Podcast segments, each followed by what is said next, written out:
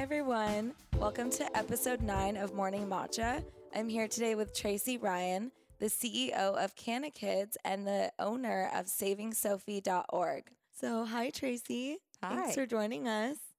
Um, I found out about you because I was invited to the 420 games Ah, and w- with just obviously another company I was going to run. And then I ended up just walking around instead. I was so intrigued by all the booths, and you weren't at your booth, but I was just so interested in what's going on with CannaKids. So I'm really glad we got in touch. And I was, let's start with you telling us a little bit about CannaKids and Sure. how you started the foundation and why. sure. And thank you so much for having me. It's beautiful here. I'm excited to be in Laguna.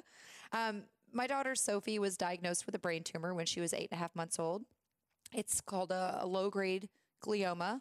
What that means is that it's a it's a high survival rate, but with these types of tumors, it's a very very high recurrence rate as well. Now, with most tumors, if you have a relapse, then the chance of survival goes way down. These are different by nature. It's a grade one. So if there's a relapse, she still has a long survival rate. It just means this tumor's pesky and we're going to be in it much more, you know, for the long haul. And the and the issue is is that the younger the child is diagnosed, the higher the likelihood of them being on the high end of that recurrence rate. My daughter was diagnosed at eight and a half months. You don't get much younger than that with a diagnosis. So it was really interesting how the whole thing kind of transpired because within um, i'd say uh, five to seven days of sophie being diagnosed i started a facebook page for her called prayers for sophie which now has got over 46000 followers uh, she has an instagram of the same name it's got you know, about 17 and it was you know one of those things that i wanted to do because i believe in the power of prayer and i thought that if i could get as many people as possible, wishing her well. That's just that much more good energy in the world for my daughter. And she really needed all help that she could get. What I didn't know was what that was going to lead me to. So, through a chain of events on social media, we got connected to Ricki Lake of Film and Television and Abby Epstein, who is her producing partner. And these women make incredible documentaries. You may have heard of one of them called The Business of Being Born mm-hmm. about natural natural childbirth for mothers. And little to did I know, but they had just started filming their another documentary now titled Weed the People about using cannabis oil for pediatric disease. And it was really quite serendipitous because at this point we'd been contacted by about 20 people through social media from overseas because my husband's old roommate lived over there. He'd told all his friends about what was going on with Sophie. You know, the the uh, other side of the world, if you will, is much more progressive when it comes to cannabis, Yeah. depending on the country that you're in. And they'd already been using it for patients there. And we really weren't talking about this here four years ago. So we thought they were all stoned.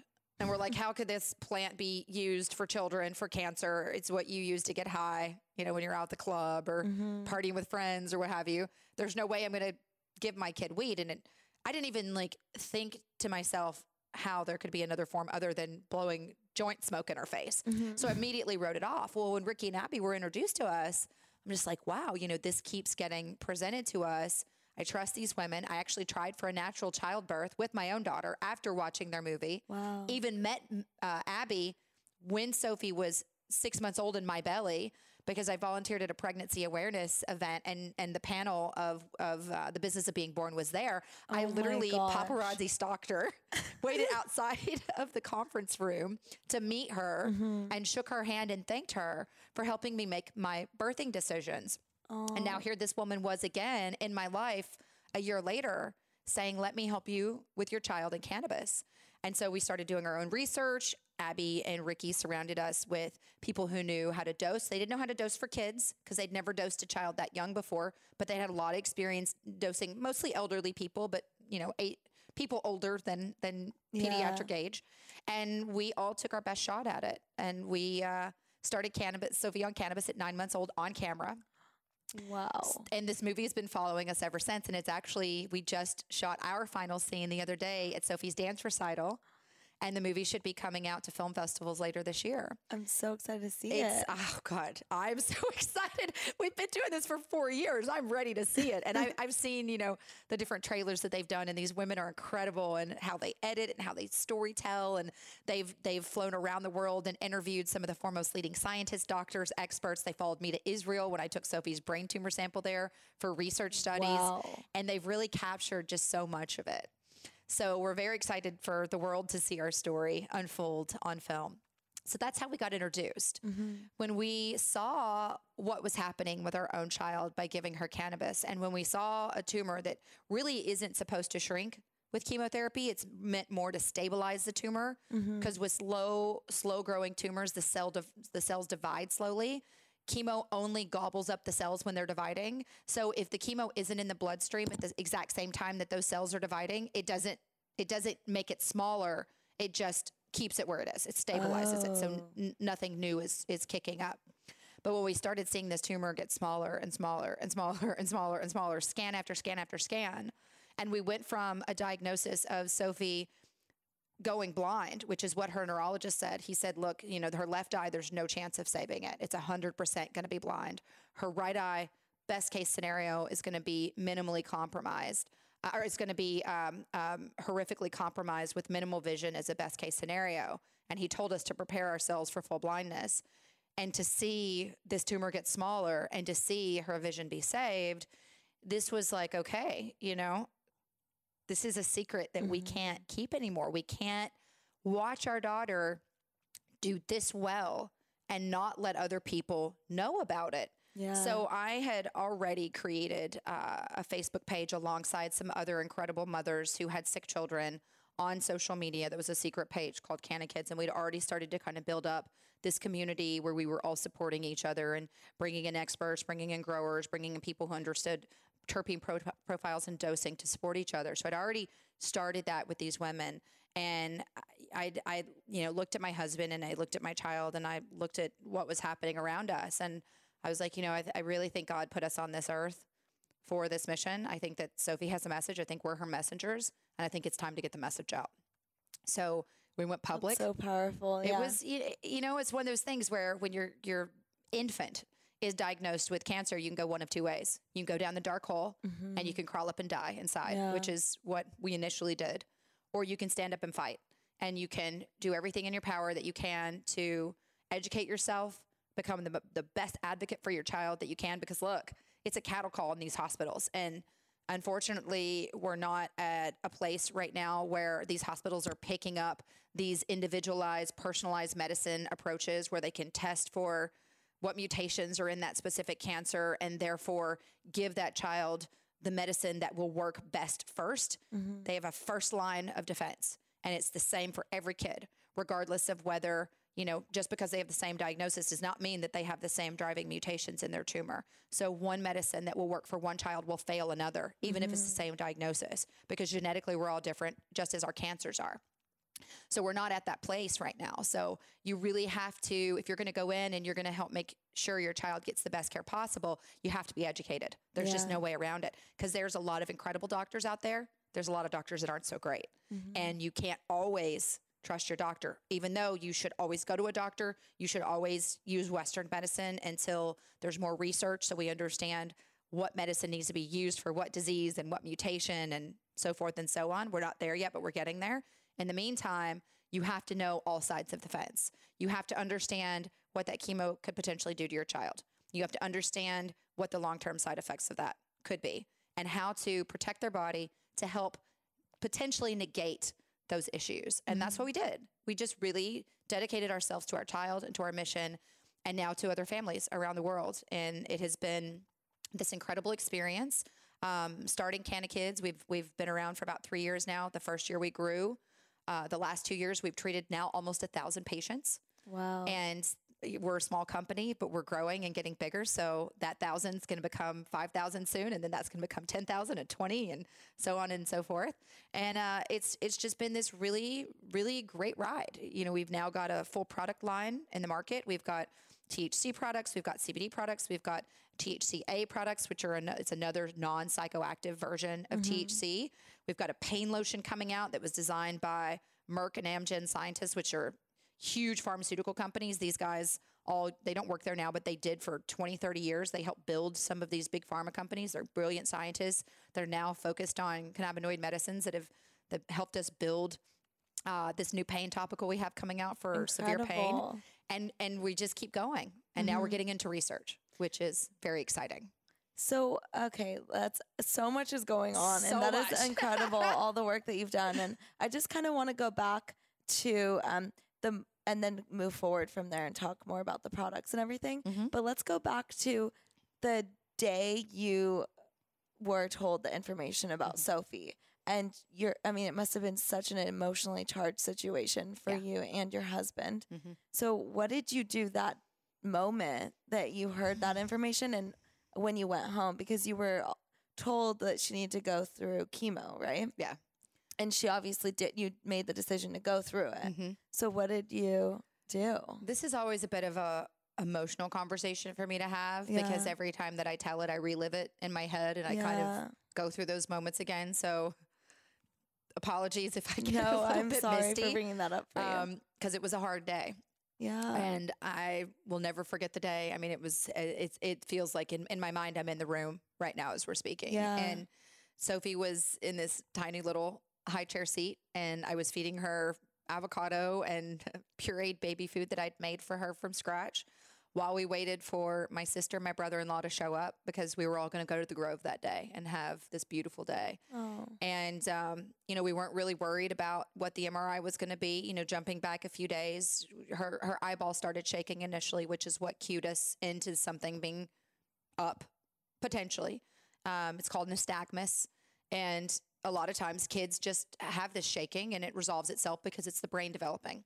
How long was it shaking? Like, how Just like you? a, a week oh, before we took her yeah before we took her Yeah. into her first doctor's appointment Mhm. that previous monday so everything that happened to us happened to us in seven days Wow. so uh, one week prior is when the eye started shaking, and I reached out to my mommy community and was like, you know, I was big into Facebook mommy groups. Yeah. I, I, I always say I took myself to Harvard Baby College when I got pregnant with my kid because I just I like to educate myself. Yeah. And um, I, I hit my mommy group and um, I was like, you know, I, I believe it was in Lil Mamas or LA Mommies. I'm in very active in both of those communities, wonderful communities. And uh, I asked them, I was like, have you guys ever had any of this this happen to your kid? Their eyeballs start shaking and and a few of them have been like, yeah, but I think I think my little one did, but you know, you should just go get it checked out. So that Monday we got Sophie in to see her pediatrician. By Tuesday, she was seeing an ophthalmologist. By Wednesday, she was seeing a neurologist.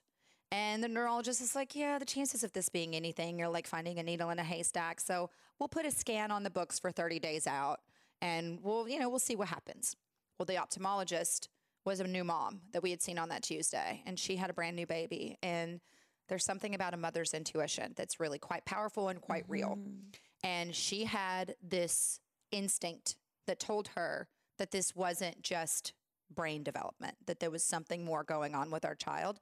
There wasn't a reason why she thought that. She wasn't seeing anything with her optic nerves or or you know, and it's something that she'd seen before that they ruled out as no big deal, but for some reason she thought that there was something up with my kid. I just got the chills. Yeah. A lot of the I, I've I've covered in chills pretty much every day of my life since this all started. It's one thing after another. Yeah. So this wonderful, caring woman continued to harass the MRI scheduler, and and she was like, "Look, this is an eight and a half month old. We're not going to play with this kid's life. There's no way she's waiting 30 days. I think that there's something more going on here. She needs to be in that scanner." So by we got a call on Thursday, only day we didn't have a doctor's appointment, and they called up and they said, "Mr. and Mrs. Ryan, we have an appointment that just became available. We had a cancellation at 6:30 a.m. tomorrow. Can you be here?" We're just like, "Oh my god, 6:30 in the morning? I mean, we're not morning people at all, but we're like, this is our kid. We'll do whatever it mm-hmm. takes." So we got up at like 5 a.m. to get ready and take our daughter there, and we were terrified because this was something that they were going to have to put her under anesthesia for, and they were going to have to put a tube in her throat to keep her airway open and you know she's a newborn essentially. I mean, ain't not a newborn, but close enough. Yeah. Um, and the pediatrician, there's a, a, a man there that uh, we became close to over the years at Kaiser. Uh, unfortunately, he lost his child not long after, so we really kind of bonded over the Mhm. tragedies as our journey evolved, the, the tragedies that we were, were both kind of going through. And uh, but but that day he reassured us. He's like, "Look, you guys, again, you know, just like what your neurologist said, it's like a needle in a haystack. The chance of this being anything is so rare. You really don't need to worry. So uh, we didn't. We worried more about the MRI, and we're like, you know, total mess in the waiting room. We're crying, and it's like looking back at it now, it's kind of ridiculous how upset we were because we've now been through over 20 MRIs, and it's just like, well, she'll be fine. It's it's you know, Tylenols is is usually more prone to causing issues than anesthesia is. Um, so you know, we we went on about our day and took her home, and she did great. And the next morning, we're sitting there, and she's eating her baby food, and we're waiting on Crystal and Arda, my sister and my brother-in-law. And I remember they were stuck in LA Marathon traffic, and they were running late. Mm. And the phone rang, and it was from an unknown number. And Kaiser was the only people that called me from unknown numbers, and I knew immediately it was Kaiser for whatever reason. I mean, you know, people get unknown numbers mm-hmm. all the time, but I knew it was Kaiser. I was like, this is weird. Why is the hospital calling me today? And I picked up the phone and it was her pediatrician. And uh, he said, uh, Mrs. Ryan, he goes, I have something to tell you. He goes, we got Sophie's scan results back, and and what I'm about to tell you is going to change your family's life forever. And I just want you to know I'm very sorry. And I was like, he's like, but we found something in Sophie's brain, and it was then and there that my world just stopped. It was like, you know, you see those movies where time stands still mm-hmm. and you're the only thing that's moving. That's that's how I felt. I felt like the world had stopped and I was the only thing that was moving. And what I said to him was, is my daughter going to die? And that was literally like the mm. first thing that came out of my mouth. Mm-hmm. Say, I told you this is a hard conversation for me to I have. Know, I'm like, and um, and he said, you no, we think she'll be okay. He's like, unfortunately, I've had to Google search this disease because wow. I've never even heard of it. That's how rare it is. And uh, Sophie ended up being that needle in the haystack. And he said, you know, what I found online is that um, there is a high survival rate for this, but the only option for her is chemo at her young age. And it's an inoperable tumor. It's it's an astrocytoma, and they are like spider webs. They're not like solid tumors. So they literally create these spider webs and wrap around the optic nerves. That's why it's called an optic pathway glioma. Wow. Because it wraps around those optic nerves and then grows out into the brain as it continues to, to grow. So so it's not like you can go in there, you can get rid of it. So yeah. chemo's not supposed to shrink it. Uh, you can't operate on it. So you have to hope that you can stop it and keep it from causing detrimental damage. Hydrocephalus, which is fluid on the brain, uh, complete blindness, which is what happens in a lot of these kids. And, and my daughter's having some vision issues right now just started happening. We have no idea why. There's no correlation with what's going on with the tumor, but that's unfortunately also how these behave. You, um, you know, you can you can com- you can get a tumor to go a little bit smaller, and the vision can get worse. The tumor can grow, and it can um, get better. Now, if you get rid of the whole tumor, of course, it's gonna the vision's gonna be great, which is mm-hmm. what we did the, those first, first 13 months. We shrank it by like 85 to 90 percent and so, of course, it was relieving that uh, those issues with the nerves. But she's had some ups and downs with her tumors. Her tumor is aggressive for a low grade, non aggressive tumor. Yeah. And we've had to try a few different protocols with her. But fortunately, you would meet my kid today and you would never know there's anything wrong with her it has it has created these amazing miracles in her body mm-hmm. um, that no one can really explain except for scientists who understand what cannabis can do. Mm-hmm. But after you know going back to that day, um, you know my brother and sister show up and and we're calling our parents and we're just you know we, we felt like someone had just been murdered. Honestly, yeah. it was like going through a death and trying to figure out how we're going to plan the funeral, knowing our knowing and believing our child wasn't going to die, that was still those same kind of mm-hmm. emotions, that same kind of mm-hmm. hurt and pain. And it's really the only way I know how to describe it because most people haven't ever had a child diagnosed with cancer, but everybody has had someone die. Yeah. So it's the only kind of emotion that I feel I can share with somebody and them really relate to mm-hmm. me on that level if they haven't been through what we've been through. So, you know, we we we by Monday morning we're in the oncology ward um, you know, seven days to the day when she first started seeing her doctors. And I was looking at other cancer patients hooked up, you know, with, needles in their chest, getting pumped full of poison. And unfortunately, the first day that I was there, there was a woman that had a pediatric tumor, but she was in her 20s. And I'd never seen somebody so close to death. And that was the first visual that I saw work walking into a pediatric oncology ward was this skin and bone woman with no hair, hollowed eyes, dark circles, slumped over in her chair. um, covered in a blanket because she's freezing from the medicine, you know, causing reactions in her body. And it was just, I mean, I, I there wasn't, I don't think there was three minutes in that whole conversation with her doctors where I wasn't crying. Like they were just holding my hand the whole time and trying to like coach me through it because, you know, my whole life I just wanted to be a mom. Yeah. That's all I ever wanted to be was a mom. And then to have such a perfect pregnancy and to do everything right and to, you know, uh, train myself on how to be the best mother I could be and for this to be like that that goal for me that one thing that I needed to accomplish to really feel like a woman and then for my kid to get sick it was just you know it was like somebody had sucked the life out of me Yeah. and I knew that I had to do everything I could to protect her and so that's that's when I put my armor on and went to work sorry So yeah, no, I'm like, oh my god. But you, I hate it when people ask that question because I'm like, all right, get the Kleenex out. Here I go. well, you. I mean, that's what you are. You are an incredible mom, and you just like took it to the nth degree, and that's incredible. So, how long after the diagnosis did you? Because you came home, then started your Facebook group, started all that. We're connected to these incredible people. Mhm. How long until? How, how long was that process in researching cannabis before you started CannaKids? It was it was two weeks after her diagnosis. So we immediately she was diagnosed on was it Sunday? She was diagnosed on Sunday. It was June twenty third, two thousand thirteen. I believe it was a Sunday. I'd have to go back. It was either Saturday or Sunday. I'm pretty sure it was Sunday. And uh, so we went into the oncology ward on Monday. Within two weeks, I, I created her Facebook page.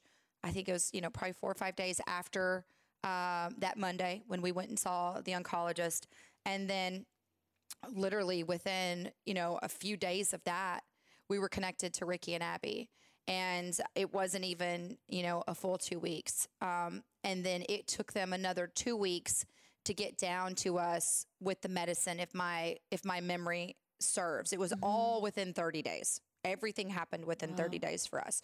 So when we went to chemo and we were going to start that first infusion, I was on the phone with Abby Oh, while she was in Mexico with her family on a family vacation. And we had just started emailing back and forth within 48 hours of when Sophie was first, supposed to get her first dose. Mhm. Um, and they were like, look, let's see if we can get the cannabis to work before you start the chemotherapy. So we went in and we spoke to her oncologist. And, and, and honestly, I, I didn't even speak to the oncologist first about it. I went and spoke to, um, I can't remember what the title is. Uh, It's the, the gentleman that's there. That's, that's, he's like the emotional support for the Oh, okay. families. Mhm. So he's kind of like the therapist that's, that's for the hospital. yeah, well, It, that for the floor, for the Okay, yeah. oncology pediatric floor, because parents need somebody to talk to in these situations that can be kind and loving and and and educational for you and and help you have hope. Mhm. Um, so my husband and I went in and talked to him, and I was like, "Look, you know, I'm talking to Ricki Lake and Abby Epstein. They brought me this medicine. I I I want to try it. I want to do anything I can to keep my daughter from having chemo." And his mom had had cancer, and she used cannabis Mm. to help her eat, and it saved her uh, just by smoking joints. He didn't even know about the oil Mhm. because it, it's not It like you could so just. new, It wasn't talked about on the Mhm. news back then. Sanjay Gupta, we call ourselves pre Sanjay. We Mm-hmm. Sanjay Gupta wasn't even he wasn't even out about supporting this medicine for epilepsy yet. Mhm. That didn't happen until February of the following year. Wow. So when I told um, this gentleman about this plant, he was like, "Well, it helped my mom, and I think the doctors here are very supportive and open minded. You should at least have a conversation with them." So my husband's out there with my child in his arms, and they're about to stick the needle in her chest and give her her first round of chemo, and I'm like, "Stop." Wow. And um, the doctors are like, look, we don't know anything about this. We can tell you're a very educated person. We can see that you care about your baby. We, you know, this many, many, many families decide to do a watch and wait period during this time because these tumors sometimes they don't grow anymore once they start. If the child has neurofibrom- neurofibromatosis 1 or NF1, these tumors can actually regress. They can Oh. also spread more easily, Mhm. and they're also more aggressive potentially sometimes with NF1. And because we didn't have Sophie's blood study back yet on her genome, like what, what her uh, genomics were on this tumor, what the mutations were, we didn't know if she had NF1 or not. So we're like, okay, let's let's give it a couple months and do another scan because they grow slowly, and let's start her on cannabis and see it, you know, what happens? And we started her on such a tiny dose because Mhm. nobody knew how to dose a kid. Mhm. And we didn't know if we were using the right strain. Strain is very important when you're treating specific diseases. What our research in Israel has told us is that if you have pancreatic cancer and you find a strain that can kill that disease by 100%, that same strain may only kill a specific type of genetically mutated breast cancer by 15%, or it may not kill it at all. So it is very strain specific. So finding the right strain the first time was like Russian roulette. Like the chances of that. Well, Russian roulette's a bad example because that's you know you Yeah. have higher numbers with that of something. You know. But with this, it was it, again, it was like a needle in a haystack. I- that's that's a better analogy for it. And the strains are dependent on where it's uh, grown. It- no, it's it's dependent on the plant and the plant's genetics. So and and again, like if you grew a plant in California and you grew another plant in Michigan, there's going to be differences in the Mhm. profiles.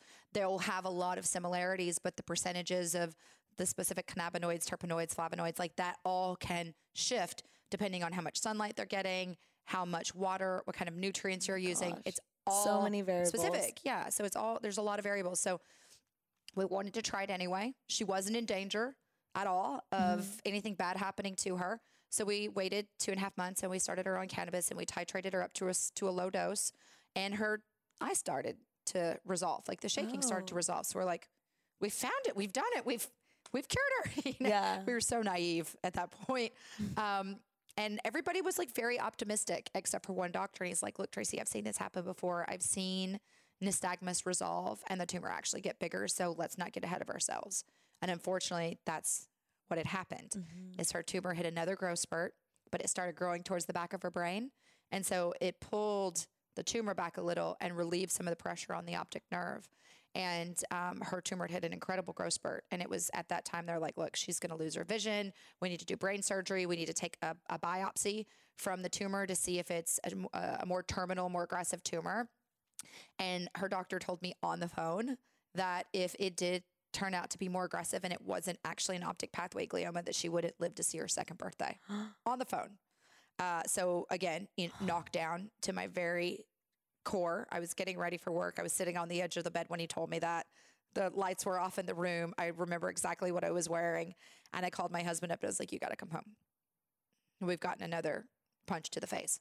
So we increased her dose substantially and titrated her up daily, little by little, because your body builds an immunity to Mhm. the cannabis and the psychoactivity. It doesn't, like, if you take uh, a five milligram dose today in a month, if you continue continue to slowly titrate that up as your body grows accustomed to that dose, you're not going to feel any more psychoactivity at a 50 milligram dose as you do a five milligram dose if you work up slowly. So we started working her up in preparation for chemo and preparation for brain surgery. And again, this inoperable tumor. So they were only able to take the smallest amount of cells that pathology would allow in order to do a study on this tumor. Mhm. So for seven hours, a big group of us waited in that waiting room for that little girl to go under the knife and to find out whether or not she was going to live or die. Oh my god. And for seven hours, I sat there in the most physical, excruciating pain of my life because of the tension that was in my body. Seven hour surgery for a tiny little baby who celebrated her first birthday recovering from that brain surgery in the hospital. Oh. Her first birthday was she was bandages wrapped around her head and had just had brain surgery four days prior. oh my gosh. So the doctor comes out and luckily he's like it everything looks low grade. We're, you know, really sure it's an optic pathway glioma. We have to wait for the study to come back, but there doesn't look like there was anything aggressive. And I mean, you've never seen such an eruption in that waiting room in your entire life. And we were Mhm. screaming. We forgot there were even other families in there. totally forgot. And we all had our prayers for Sophie shirts on with her Facebook page on the back. and a gentleman in the waiting room actually messaged us from that day. And he was like, you know, we just want you to know how happy we are for your family. There wasn't a dry eye in the room. I will follow your story until it ends. And it was, um, that's, you know, that it was at that point we're like, okay, the responsible thing to do is start chemotherapy. Let's combo these two together and let's see what we can do. And let's defy everything these doctors have told us is, is going to happen. And so we did. Wow. So, wh- what are the benefits of the cannabinoids? If, like, is it for pain? I mean, you've talked about obviously decreasing Mhm. the tumor, but what other things does it Oh help with? gosh, Yeah, so there's so many. many, but So many wonderful benefits. Yeah. I mean, many, many scientists today have said that if this plant were discovered tomorrow and we'd never heard about it before, it would be seen as the most groundbreaking scientific discovery the world has ever seen because this one plant can treat so many different diseases and help with so many different issues in the human body. There's not another plant that's that exists that's like it. It helps with pain, sleep, inflammation, anti-tumoral, anti-anxiety, um, uh, uh, analgesic, which is anti-pain, anti-inflammatory. I mean, the list just goes on and on and on. So for our child, not only do we believe and do her doctors believe and do the scientists that have studied her believe that it did in fact help shrink this tumor and has continued to help shrink the tumor throughout her roller coaster of a treatment plan. Um, we also know that it has helped her keep weight on. We can set a clock to when her appetite kicks in. If she's right now, she's on a clinical trial drug that's uh, called a MEK inhibitor. It's not a chemo. It doesn't affect the blood counts. It doesn't. She she threw up every day for like four months, and then her body adjusted to it, and she was fine. But she didn't throw up and get sick. She just threw Yeah. up, and then she was fine. Unlike with chemo, you throw up, you feel really crappy. Um, you're low energy. You can't sleep well. I mean, when Sophie first started chemo, we would have to rotate days on uh, like I would sleep with her one night, Josh would sleep with her the next night, then me, then him, then me, then him, because she was waking up all night screaming and crying. The first three months were really, really hard, and we didn't see as many of the therapeutic benefits outside of it helping to shrink the tumor in the 1st three months. We did see that immediately. Yeah. Immediately, we saw it helping to shrink the tumor to the point where the doctors were like surprised at what they were seeing. Um, but once she got off of that that introductory phase where she was literally getting chemo once a week every single week. It's called the induction phase. And she went on what's called maintenance where she would go um, for four weeks on two weeks off. It was then where we really started eh, seeing these incredible benefits. And she was at higher doses by then as well it was stimulating her appetite. It was helping her go to sleep. It was helping her take better naps. It was mm-hmm. helping get rid of the pain. Her hair started growing back immediately. Like that kid only lost her hair at that induction phase and didn't even lose it all. And she's never lost it again since. she's had even- a full head of hair ever since. Now it's been thin mm-hmm. up until about, I'd say, a year ago. But she's always had hair, and when I say it's thin, it she just looked like she had thin hair, just like some girls have thin hair, some have thick. She just looked like she was a fine baby haired blonde. It's not like you could see her scalp. She didn't have patches missing like most children um, that are on like more aggressive chemos. She looked great. And then when it comes came to any kind of recoveries from surgery, for example, she had um, uh, what's called a strabismus surgery. The the tumor was making one eye go lazy, so we went in and they had to clip the muscles and tighten them up to straighten it out. Well, that you, the eye is not supposed to be straight after the surgery for usually up to about six weeks. It takes for it to actually straighten out. And then there's gook that comes out of the eye because they've mm-hmm. just had surgery. So Sophie actually woke up from surgery and her eye was perfect and stayed perfect. And she never even had so much as an eye booger come out of her eye from having both muscles cut on both side of her eyes. And when we went in and, and the doc, we walked in the, like a couple days later for the, the doctor to look at her, she was like, whoa, her eye's straight. And I was like, yeah, she woke up with it straight. So that was like, uh, had, don't see that often. And then when she was like, well, how's the discharge been in her eye? And we're like, she's had zero. That's She's like, okay, it's it's one thing if you see one of these things happen, which are rare, but for both of them, she was very caught off guard. And then Sophie's bone marrow. She had to have nine blood transfusions her first year on chemotherapy. Nine. And one day, four months before she stopped needing, before she stopped that first protocol, she stopped needing blood transfusions. That's medically impossible. When your bone marrow is that taxed and when you keep having to have blood transfusions on that kind of frequency, your body isn't able to heal itself because it's still getting hit by the chemo every month or every, eh, sorry, every week. And the doctors are like, Mr. Ryan, Mr. Ryan, we just wanted you to know that this is something that medically we can't explain. And we also want you to know that we are going to give cannabis the credit for repairing her bone marrow. Wow, that's yeah, that was a big one. Incredible, yeah. Every time I tell a room full of doctors that, they're like, "Whoa, what?" and and then another thing that we have that that it's helped with her being on chemotherapy is that her last four months of chemo before she actually started this trial, her lab results stopped going up and down when she get hit with chemo. So with chemo, the reason you do four weeks on and two weeks off once you're in um, in the maintenance phase is because your body has to have time to recover Mm-hmm. because it knocks down your white blood cells, it kills your red blood cells, it, it, your immune system is attacked because chemo goes after good cells and bad cells. Mm-hmm. Well, it stopped. It stopped affecting her good cells and was only affecting the bad ones. And the doctors are like, "Oh, did we reduce the dose? Did she miss some appointments?" I'm like, "Nothing's changed at all." So that was another big one where we're just like, wow, you know, like her immune system is in overdrive now on this medication, on this cannabis oil. And it, it has helped keep her healthy, happy. I mean, you'd meet this kid and you'd think that she was just, I don't know, born with a microphone in her hand. She just takes over a room. She public speaks with me on stages all over the country. And when I say she public speaks, Yeah. she goes up and she talks like a four year old would talk, but she struts up there. She was just on a stage in front of 800 people a couple weeks ago at Patients Out of Time. And I mean, it was, eh, there may have even been more than that. There, it was a huge, huge, huge conference room and the seats were full. And she had in, personally invited half that room. She walked around that entire conference, letting people what know what time she was going on stage, Aw. on what day, and asked them to not only come, but to bring their camera so they could take pictures of her. That is so cute. The kid has no fear. And that's another thing that I think cannabis has helped. It's incredible for PTSD. Mm-hmm. It helps block bad memories and nightmares. If I don't have my cannabis at night, I have nightmares. Yeah. Because I've been through a lot. Yeah. And I really think that that's another thing that's helped my daughter is helped her to have no fear because she doesn't remember the bad things. She only Mhm. remembers the good. And she's so outgoing that when she goes to the doctors, I mean, they're playing hide and seek with her, they're bringing her toys. I mean, Sophie's everybody's favorite patient. so it's it's allowed her to really be herself and shine and and she I I ask her all the time. I'm like, "Baby, do you love your life? Are you happy?" Mm-hmm. I ask her this all the time. And she's like, Mom, I'm so happy. I love my life, mama. And for a child to be able to say that and for you to be able to believe them after what that kid's gone through, That's it's pretty miraculous. Yeah. So would you say that cannabinoids are act like as an adaptogen to what you need?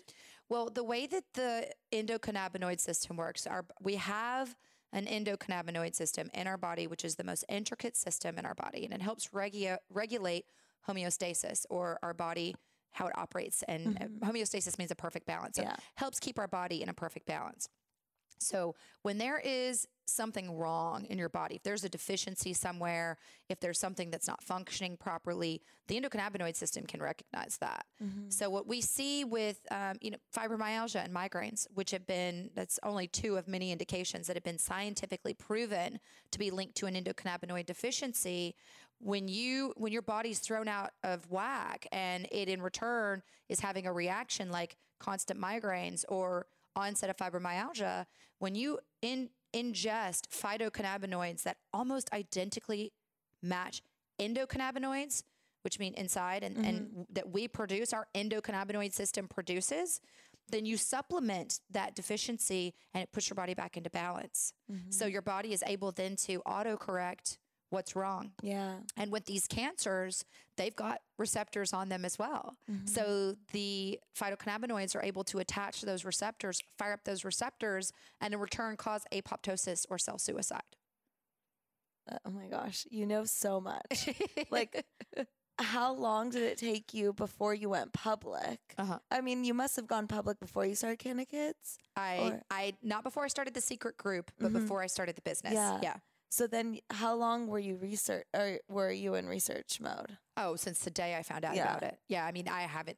I don't Yeah. know that there has been a single day go by in my life where I haven't read something about cannabis since my daughter was diagnosed you know, four years ago. That's amazing. So yeah, I mean, it's it's it uh it definitely has been a lot of work. Mhm. This is not something that you learn overnight, Mhm. and and I still only know a fraction Mhm. of what there is to know about this plant. But that's another reason why we built the website savingsophie.org. Yeah, I It's our that. 501c3. Okay, if you so go to that- that's the five hundred. That's the 501c3. That's our that's our nonprofit that we have.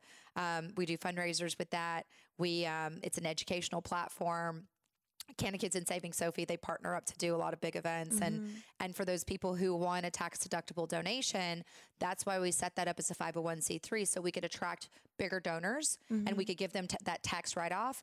And then for that money that we get in through that organization, we just write checks directly to the patients. We've recently helped uh, a mom pay her rent. We helped them put food on the table. We helped a mom get her car fixed. Um, there's a lot of things that our families need other than just oils. They need money to survive. Yeah. So when our families are in that state of total despair and we've got money in the savings sophie account where we can just write them a check to their electric company or to their for their car payment or to their landlord we'll just write those checks out um, but you know the reason for bringing that up is on saving Sophie, we actually have a whole section called cannabis studies so Okay. every time I come across a study that is a cancer driven study, we pop it on that website and we summarize it. Okay. So we make it very digestible, and that way it's it's easier to find those studies or those articles or you know documentation on how this plant works and why, or new discoveries that have been found, or story of a patient that's ha- found success.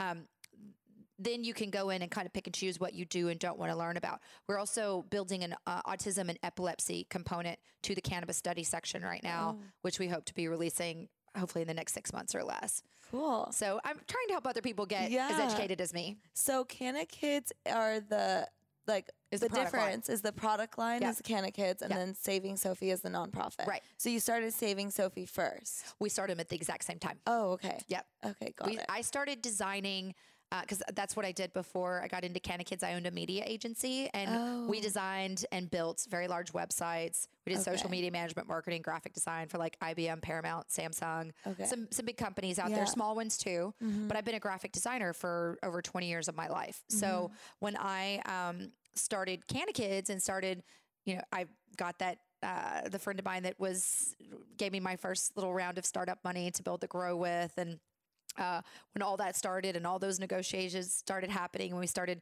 building the grow it was at that time that i was like okay we also need this supportive tool for our families as well because it's not just about understanding what the oil can do it's not a silver bullet not yet anyway Mhm. there's this whole life approach that you have to take to this. So we wanted them to have a resource area where they could go to where they could get information quickly that we'd vetted that we believe to be good solid information. Yeah. So they didn't have to spend the hundreds of hours that my husband and I did looking for the right answer. Sorting so it's got yeah. it's not just cannabis studies, it's cancer trials, um, Mm-hmm. or clinical trials, cancer definitions, non carcinogenic products for the home, um, food and uh, diet and nutrition, um, uh, uh, additional types of, of therapies that you can take. Uh, holistic therapies is the, the title of it that you can take, you know, would be, whether it be mushrooms or vitamin C infusions or what have you. There's all kinds of other things that you can do to help keep your body strong. And we really want our families to take this overall wellness approach. Mhm. Listen to your doctors, make sure you study what your doctors are telling you to do so mm-hmm. you can make sure that's the best decision and you don't need to go in there and fight for a better one.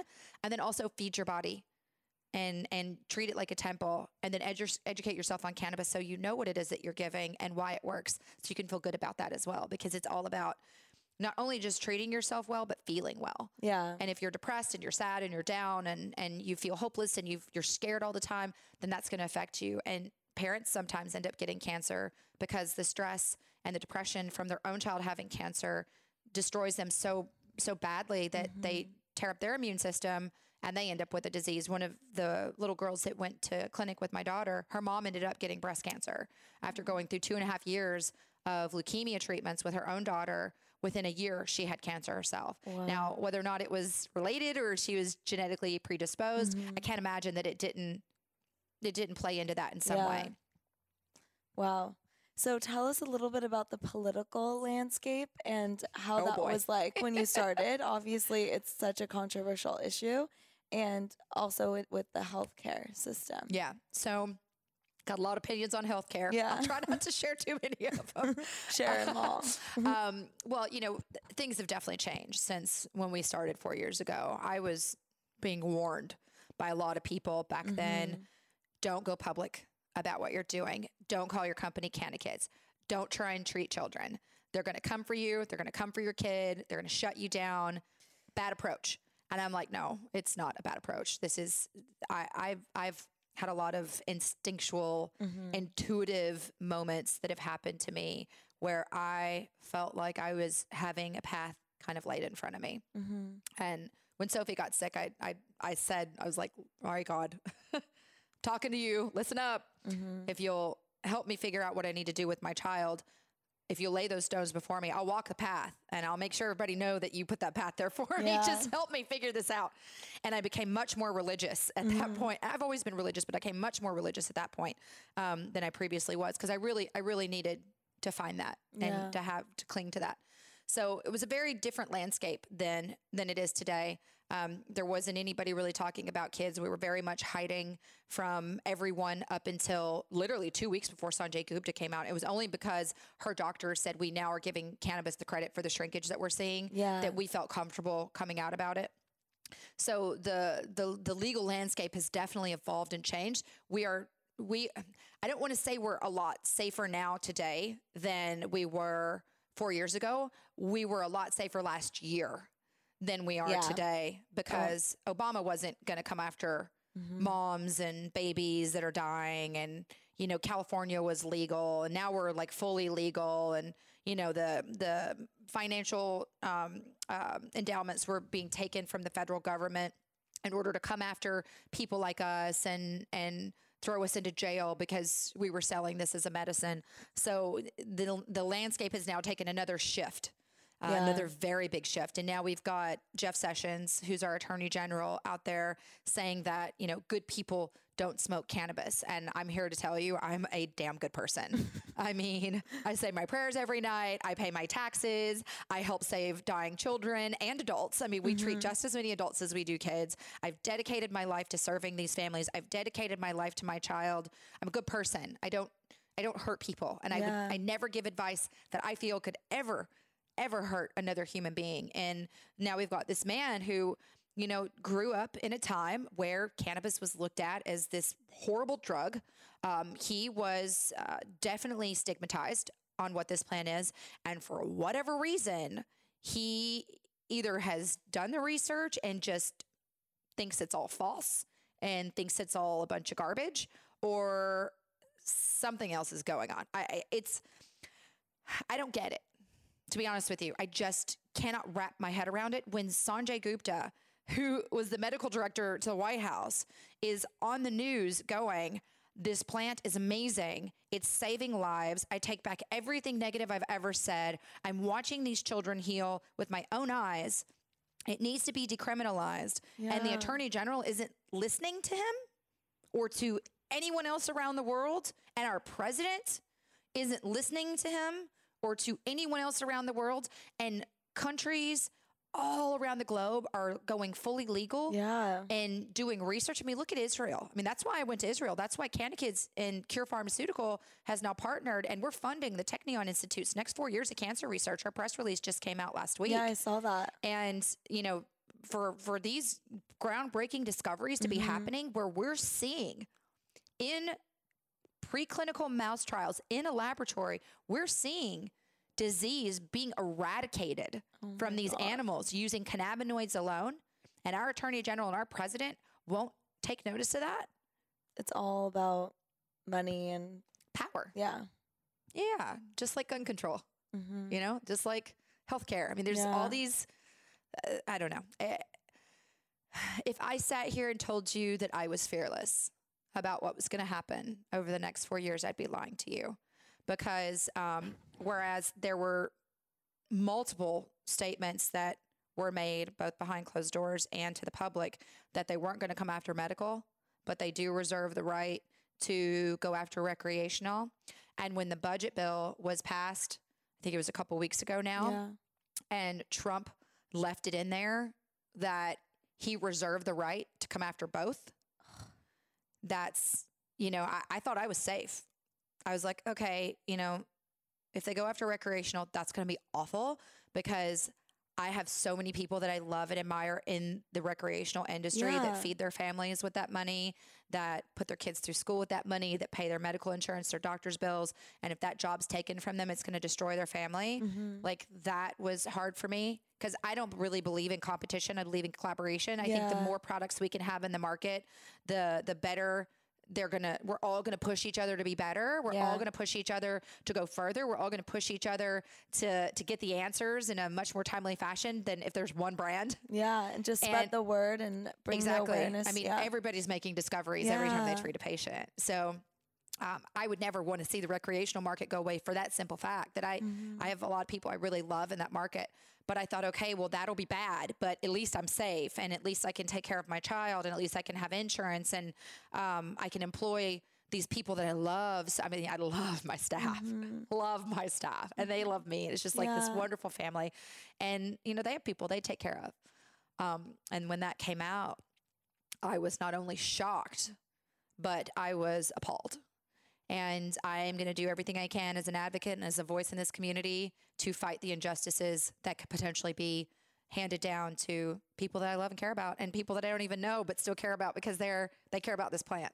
Is it legal across all 50 states medically No. legal? No. No, So just- 28. oh, Yeah. So we still have some states that have not come on board, but there are a lot that are coming on board. There's um if my if my numbers are right, there's 28 states legal for medical and 8 states and DC that are legal for recreational. hmm So there's 28 and 9. I believe that's that's pretty accurate. Um, but there's you know there's a lot. I think Texas is going to come on pretty soon, and you know, there's other people. Tennessee, I'm working with people in Tennessee to try and get legislation passed. That's where I'm from originally. So um, you know, so you're Florida's trying to working on legislation Yeah. to try and get, okay. well, I, I'm a voice for those Mhm. communities. Uh, I've got a group that's uh, wanting to fly me out to speak to one of their senators in another state that um, they're probably going to bring me out in like September. They're going to fly me out and put me up so I can sit in front of their their senator and, and speak with him and tell him about our experiences and show him our research and and try and get these guys on board as well. So every state's pushing for it. I don't know of a state that isn't because every state has people dying in it yeah. children, adults, elderly, and, they and they're this medicine can help them all. hmm So um, we are we're getting there though, and Yeah. it's a matter of time before they all come on come online. And talking about the medicine, I went through and looked at the Cannavids, um, Cannakids product line, Mhm. and I am just so amazed at how clean the products are. Oh, and I just wanted to talk about that because I think a lot of times, um, I don't know what it is. Maybe people don't aren't aware of the harsh chemicals that they're putting in these products. Oh, there were. yeah, There were. some are aware, most are aware, but some maybe they just ha- don't have the education behind it. But for someone like you, I'm just curious because also you just like we're talking about how you were feeding um, Sophie avocado and Mm-hmm. pureed food that you had personally made her, and so I'm just wondering, is that a practice that you had in your life before you even had Sophie that you were super healthy and clean and sourcing ingredients I'm from Tennessee, girl. I grew up on fried chicken and mashed potatoes. Yeah. No, not at all. because you're using like MCT oil, Mhm. it's sugar free. Yep. vegan. And olive oil, vegan, Yep. yeah. Organic. Olive oil is used in the extraction process, or is it CO? for THCA. yeah, yeah. Olive oil is, is what we use to extract the cannabinoids and terpenoids and flavonoids from the flower for the THCA. Since that's our non, uh, that that's how we process it. It's it's another Yeah. production method. For our CBD and our THC, we use a CO2 extraction, which doesn't use a solvent, and we double and sometimes triple lab test those oils just to make sure they are as clean as the driven snow. I mean, you know, when Sophie got sick, that's where I mean, I ate great and and did a wonderful job of you know doing a lot of walking and staying Mm-hmm. positive and i had a wonderful pregnancy but I, I can't sit here and tell you that i ate all organic the whole time because you know six years ago That when i got pregnant yeah, that it wasn't that big of a thing. it wasn't that big of a Yeah. deal yeah we didn't really think about it and plus you know organic food's like so expensive and Mm-hmm. I, the grocery store across the street had a very very small selection The simple truth wasn't even out yet Mm-hmm. simple truth is everywhere i mean that's that's an organic brand you can get at all the major grocery stores in huge sections now but it wasn't a thing i did eat healthy and I was exercising three days a week with a personal trainer right before I got pregnant with Sophie. And so I was on meal delivery and I was eating, I was watching, you know, my carbs and my sugar intake and all that. So when I got pregnant, I had a, I, my body was in the best shape of its life, much better shape than what I'm in now. and, um, and then when she got sick, I'm like, okay, it's now time to do everything I can to support her immune system. And putting pesticides into a weak body is not a smart idea. Yeah. Putting solvents like ethanol or butane um, into a sick body is not a good idea. It's just not. And Yeah. putting stuff into a body that has sugar or carcinogens when it's already taxed and weakened, Mm-hmm. also not a good idea. So when Sophie got well, I was like, okay, we're going to switch to organic. This, I, I was already. I already by that time had Sophie on all organic products anyway, because by then it was becoming a much bigger deal about, um, you know, the pesticides that were in the plants and the GMOs. And I was like, okay, we're not feeding her any corn. Yeah. no GMO products. Yeah. I'm going to make all of her baby food from scratch, which I did all of her baby food. Her, her entire childhood, I made from scratch using organic products and uh, fruits and vegetables and, and meats. And um, so I was already treating her, like, her body was already being treated as a temple. Mine, not so much, but hers. uh, well, I take that back because I was, I was breastfeeding. So I was eating a lot cleaner than than maybe I do now. I, I still am pretty healthy, but um, I, I don't, not every meal that I eat is organic. At least one meal a day that I Yeah. eat is org- actually at least two meals that I eat a day are organic. My lunch is a little bit harder to get organic, but my breakfast and my dinner are organic. Um, so, but, but no, it's not a practice I grew up with in Tennessee, in the town that I grew up in, which had one red light growing up and it now has two. They to this day don't have organic.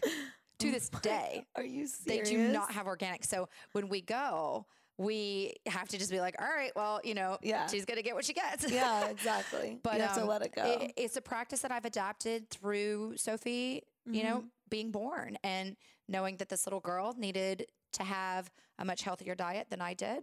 Um, and once she got sick, it was about continuing in that ritual and that routine. And then when it came to treating, you know, patients and and um, creating these medicines, I I treat these kids and these adults as as if they're my family. Like when I look at a pa- when a patient comes to us and they're like, "We need help," I treat them like I'm treating another family member. We have wonderful relationships with our patients. I have had to distance myself a little bit from uh, working individual. Actually, I have, I've had to distance myself a lot from working with the patients individually every day because I'm, just sure, on the road all the time uh, and I'm in meetings all day every day. But I have a team of patient coordinators that are the most incredible people, and they they take these pictures of these patients and they put them up on the wall. We're actually going to build a wall um, uh, and put all of our patients in picture frames and call it the Wall of Hope. Aw. And um, yeah, and they've got these pictures all over their uh, all over the lab, so they can look up and remember every day if they're having a bad day why they're doing what they're doing.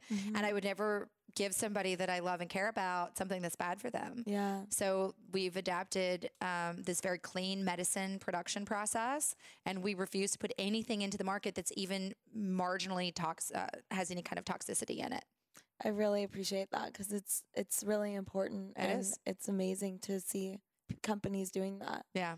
So my last question for you is you just have so much going on and that you've just been go go go for Yeah. so long and I'm just curious how um, how you refuel and recharge and what sorts of practices you have for your self-care that you know maybe you can share with us. Well, it's funny because I don't have a lot of time to do the things that I should do for myself. But I'll tell you the thing that that really is my refuel, my recharge that gets me through life is every night when I lay down with my daughter, she still sleeps in the bed with us because she does have uh, mild seizures. She hasn't had one in months and months and months and months. We've got them really under control. But as she grows and gets bigger, Yeah. her medicine will need to be titrated up because of her weight gain, Mm-hmm. and so she could have a seizure or she could throw up. Um, she she doesn't really get sick anymore, but she could.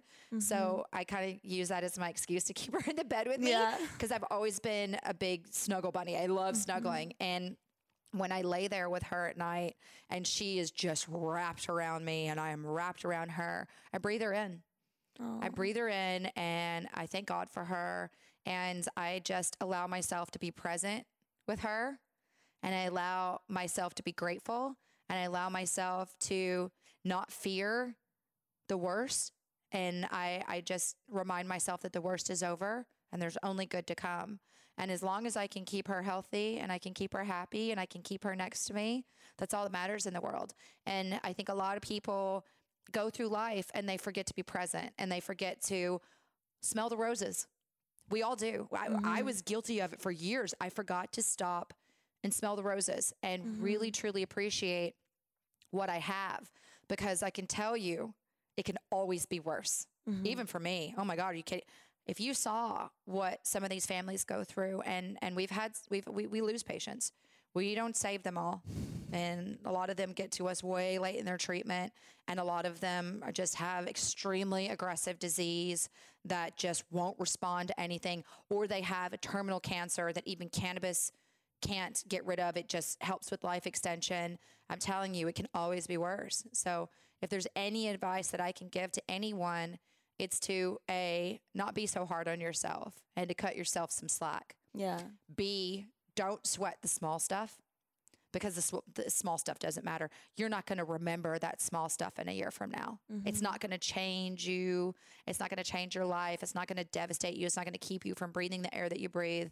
And B, you know, really be present in those moments. Be present with your children. Be present with your family. Be present with your friends. Be there for each other. Support each other. And remember to breathe in those really special moments and hold on to them because we as humans have a tendency to hold on to what's bad. And when we hold on to the bad too much, it blocks us from seeing the good that's right in front of Mhm. us. Oh my gosh. Well, thank you so much. I just want to take a moment to thank you for your your presence and your dedication and your hope. And I'm so I just feel so blessed to have met you. Aw, thank you. That's so sweet. Thank you so much for having me. And hel- thank you for helping me get the word out because that's really what it's all about is advocating. yeah, of course. Anything. Thank you. Uh-huh. No problem.